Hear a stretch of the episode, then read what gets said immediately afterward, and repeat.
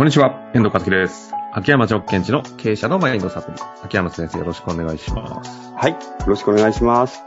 さあ、ということで、今週も行きたいと思いますが、今日のテーマは、感情うんうん。ということで、行きたいなと思いますが。えっと、私の物事の捉え方の中でいろんなフレームってあるじゃないですか。はい。で、一つはほら、事実考えみたいなのあれあよく言いますよね。うん。うんで、それで言うとですね、事実、考え、感情、それから感覚って、まあ、こう、大きくこの4つの分野で分けてることが多いんですよ。うん。うん。じゃあ私が感情というものをどのように捉えてるかっていうと、今言った感覚とは分けてるんですね。近いけど。で、感覚っていうのは前回やった体の内側の身体感覚みたいなフィーリングですね。重たいとか痛いとか。うんで、感情っていうのは頭に来るとか、悲しいとか、ありがたいとか、嬉しいとかじゃないですか。じゃあ、まず、私がまず感情をどのように捉えているかというふうに言うとですね、これ、あの、私の捉え方なので必ず正しいとは思わないでほしいんですけども、えっと、事実、アップタイム、外側の情報から内側の感覚が動いちゃうと。うん。前回言いましたね。で、その感覚が動いちゃって、また視覚とかにも影響を受けていくと、考えにも影響を与えてくるわけじゃないですか。うん。うん。えー目の前の人見た、圧がある、うっとなった。そしたらこの人は怒ってるように見える。そうすると、この上司は、えー、と、自己中だみたいに見えちゃうわけですよ。その感情と何かっていうと、実はその考えから湧き起こるものっていうふうに捉えてます。これちょっとじ、じゃ、本当は少し若干ずれてるんですが、分かりやすくするために、私としては感情とは自分が作った考えから湧き起こっていること。うん。うん。例えばですよ、目の前の人は、えっ、と、すぐ人のせいにするという考えじゃないですか、これは。自分のジャッジ。そうすると頭に来るみたいな感じですよね。うん。うん。ですから実は人間は事実から怒ったりしないっていうふうに私は捉えています。事実から自分の考えを作り、その考えから感情を作ってるっていうふうに捉えてるんですね。ほうほうほうほう。うん。目の前のあ部下が3回遅刻した。3回遅刻するということ自体に怒ってるわけじゃなくて、3回遅刻するということは、仕事を舐めているとか、俺のことを舐めているのでムカつくみたいな感じで捉えて。なるほど。じゃあ、えっと、じゃあ次に、その感情について私は2つの捉え方をしてて、それが、えー一次感情、二次感情という捉え方です。うん。うん。で、この一次感改めて、よく聞きますよね。二次感情。怒りは二次感情だ。ぐらいしかちょっと認識できてないんですけど。で、こので、実は一次感情、二次感情というこの言葉もいろんな解釈があるので、えーっと、いろんな分類があるんですよ。ただ、私としては、えーどういうふうに分けてるかというと、二次感情とは相手に対する自分の感情。ほう。一次感情は自分に対する自分の感情。すると、あいつは、ああいつに頭くるっていうのは、相手に対する感情ですよね。うん。うん。ということは二次感情なんですよ。はあ、はあ、はあ。何かい？悔しいとかそういうのがん？第一次感情ってことですね。悔しい。うん。悔しいとか、あとは悲しいとか、虚しいですね。で、えっ、と、じゃあ、ありがたいとか、ありがとうっていうのはどっちでしょうか？一次感情ですか？二次感情でしょうか？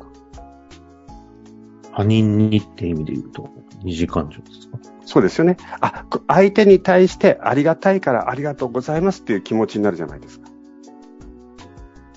でも必ず二次感情は、えっと、二次というぐらいですから、一次があって二次があるんです。だから一次感情は逆に、あ違い方すと先に起こる感情とも言われるんですけども、私たち二次感情をキャッチしちゃうんですね。ということは、ありがたいと思う一次感情は何でしょう？ありがたいと思う一時感情ですか？ありがたいと思う前に自分に対して感じる感情。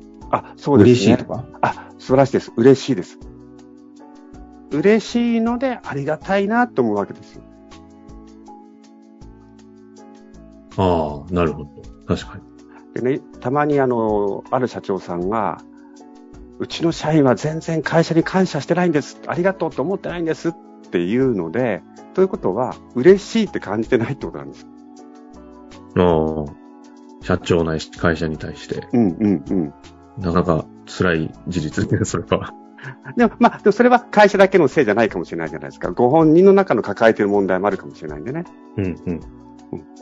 逆に、会社に対して不満があるって、不満っていうのは二次感情に近いじゃないですか。うんうんうんという。ことは、一次感情があるんですよ、同じように。辛いとか？はい。辛いとか、か、とか？かな、そうそう。辛い、苦しい、悲しいと。でも私たちは部下から不満を言われると、二次感情をバンってぶつけられるじゃないですか。そうすると相手の一次感情を見たくないんですね。うんうんうん。じゃあ、この一次感情、二次感情がなんとなく分かれてきましたよね。で、次、人間の法則として面白いのは、二次感情をぶつけると、相手も二次感情が湧くというのがあるんですよ。二次感情、ありがとうを、例えばぶつけると、いやいや、こちらこそありがとうございますってなるんですよ。ああ。怒り。お前、この野郎、ふざけんじゃねえぞ。なんだよ、この野郎、みたいな。そうです。ああ。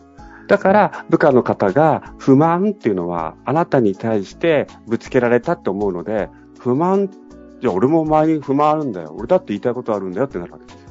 うん。ですから、えっと、でき、で、私たちは実はこの二次感情っていうのは出ちゃう結果ですので、それを出すんですよ。ところが一次感情を伝えるってことを教わってないんですよ。でも、本当の気持ちは、自分の気持ちはどちらかというと一次感情じゃないですか。うん、うん、うん。でも、ありがとうって言いなさいって言われませんでした？うん。なんとなく学校で言われてましたね。うん。でも、一次感情の、嬉しいですって言いなさいって教わんないじゃないですか。確かに。そうか。そう言われてみると、一時感情を言いなさいとはなかなか言ってくれなそうですけど、うん嬉しいを伝えなさい。そうですね。ありがとうを伝えなさいって言われますね。確かに。でさっきの法則で、一次感情を伝えたら一次感情になるし、相手も二次感情を伝えたら二次感情が伝染するので、あ、遠藤さん、いつも本当、ポッドキャストのナビゲートやってくれて本当に嬉しいですって言われたら、どんな気持ちになるかです。まあ、流れ、流れ的には嬉しいってなりますけど、え、逆にありがとうって言われたらいやいや、こちらこそありがとうございます。ああ。ああ、確かに絶妙にだいぶ違うかもしれないですね。あの、営業がうまくて、これテクニックとして聞いてほしくないんですけども、あの、本当に気持ちが伝わるなっていう人はですね、ありがとうに関しては2つ言いますよね、必ず。あ、ありがとうございます、嬉しいですって言うんですよ。自分の気持ちを素直に言える人ってそういう人で、ちょっとこっちも、ああ、なんか嬉しいなってなっちゃうんですよね。ですから、あるお蕎麦屋さんで売り上げがすごい高いお店があって、そこを私がちょっと見に行ったら、社員の方が自然に、あ、ありがとうございました。来ていただいて嬉しいですって普通にみんなして言ってたんですよ。うん。なるほど。これあれですね。ぜテテクニックだけで使われると 非常に問題になりそうな感じはありますけど。なるほど。確かにでも。ああ、危険な回ですね。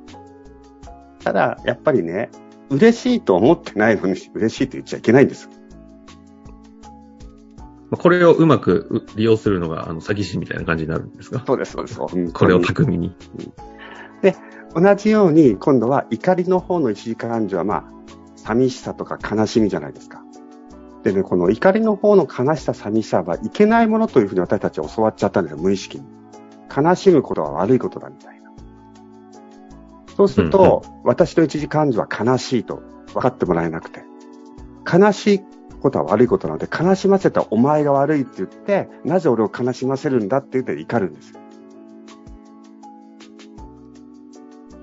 うん私たちは一時感情、自分の気持ちを伝え合っていくということはですよ、一時感情の方が私は重要だと思ってるので、えっ、と、社長に私は提案したら、何かこう、無限に断られた気がして、悲しかったですって、そういうコミュニケーションを教わってないんですよね。ああ。社長に一時感情で、なんだ、悲しいですとか、なかなか言い、言えたらまあいい、いい仲っすよね、そこってね。そうですね。だでも、それは、それ本当に自分の一時感情、自分に対する気持ちを言える関係ってすごくいいじゃないですか。うん。で二次感情は相手に対する俺の気持ちだから言っちゃうんですが、俺の気持ちはお前ふざけんなって怒りが俺の気持ちじゃないんですよ。一次感情を言えないから二次感情になっちゃってるんですね。なるほど。なるほど。ここで今どういうふうに受け止めると一番ですか、一次感情と二次感情というものがどういうもので、どういう効果を相手に影響を与えるか、すごく整理されてきた中で、はい間違って使うと、これちょっと人を騙すようなテクニックにもなりかねないという危険があるので、皆さんしっかり気をつけていただいて。っていう中で、最後にその、本当に大切な相手とか、本当に共に一緒に頑張りたいっていう人は、自分の気持ちを伝えるって重要ですと。じゃあ自分の気持ちって何かというと、自分の中で起きた自分に対する気持ちなので、一時感情のことですね。うんうんそれが伝え合えるような関係性を築いていかなくちゃいけないということです。うんうんうん。なるほどね。ここが一番難しい。難しいです難関のところですね。そういうことか。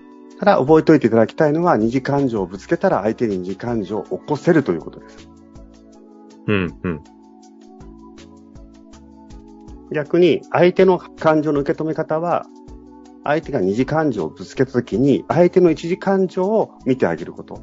これも難しいですけども、やっぱり自分のアウトカムを考えたときに、相手の二次感情ではなく、相手の一次感情を僕は受け止められるかどうかが勝負。これも非常に難しいですが、頑張ってやっていきたいなと私自身も思っているところではあります。なるほどですね。感情やってまいりましたが、あの、全く毎回予定せず、次はどうしますかみたいな話をしてますが、感情やりましたが、一旦ここでこういったものを終えるか、まだ次このテーマあるんだぜというものもしありましたら。ああ、はい。えっと、今は感情をしっかり扱うって話をさせていただいたので、次に今度は感情をとら、に逆にですね、とらわれないものの捉え方の話だけはちょっとしたいなとは思ってます。感情にとらわれない物事の捉え方。物事の捉え方。ほう。そんなことができるのか。年末の会、感情にとらわれない。年末、あの、はいい、ろんな人たちと久々に会ったり、家族集まったり、両親になったりしてイラッとすることとかもね、いろいろある、はいあると思いますので、大事なテーマになりそうです。そうですね。振り返りにもとてもこの思考は使えるのでお、ぜひやりたいですね。じゃあ、年末にふさわしい会ということで、はい感情にとらわれない捉え方、も物事の捉え方。はい。やっていきたいと思います。はい。ありがとうございました。はい。ありがとうございました。本日の番組はいかがでしたか？